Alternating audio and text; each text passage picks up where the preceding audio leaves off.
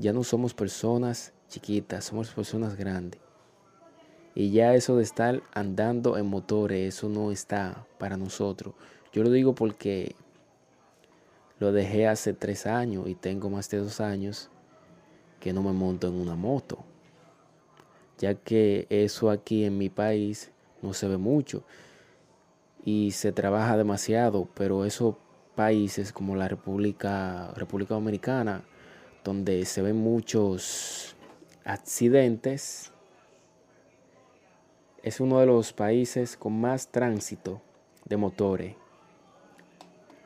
Eh,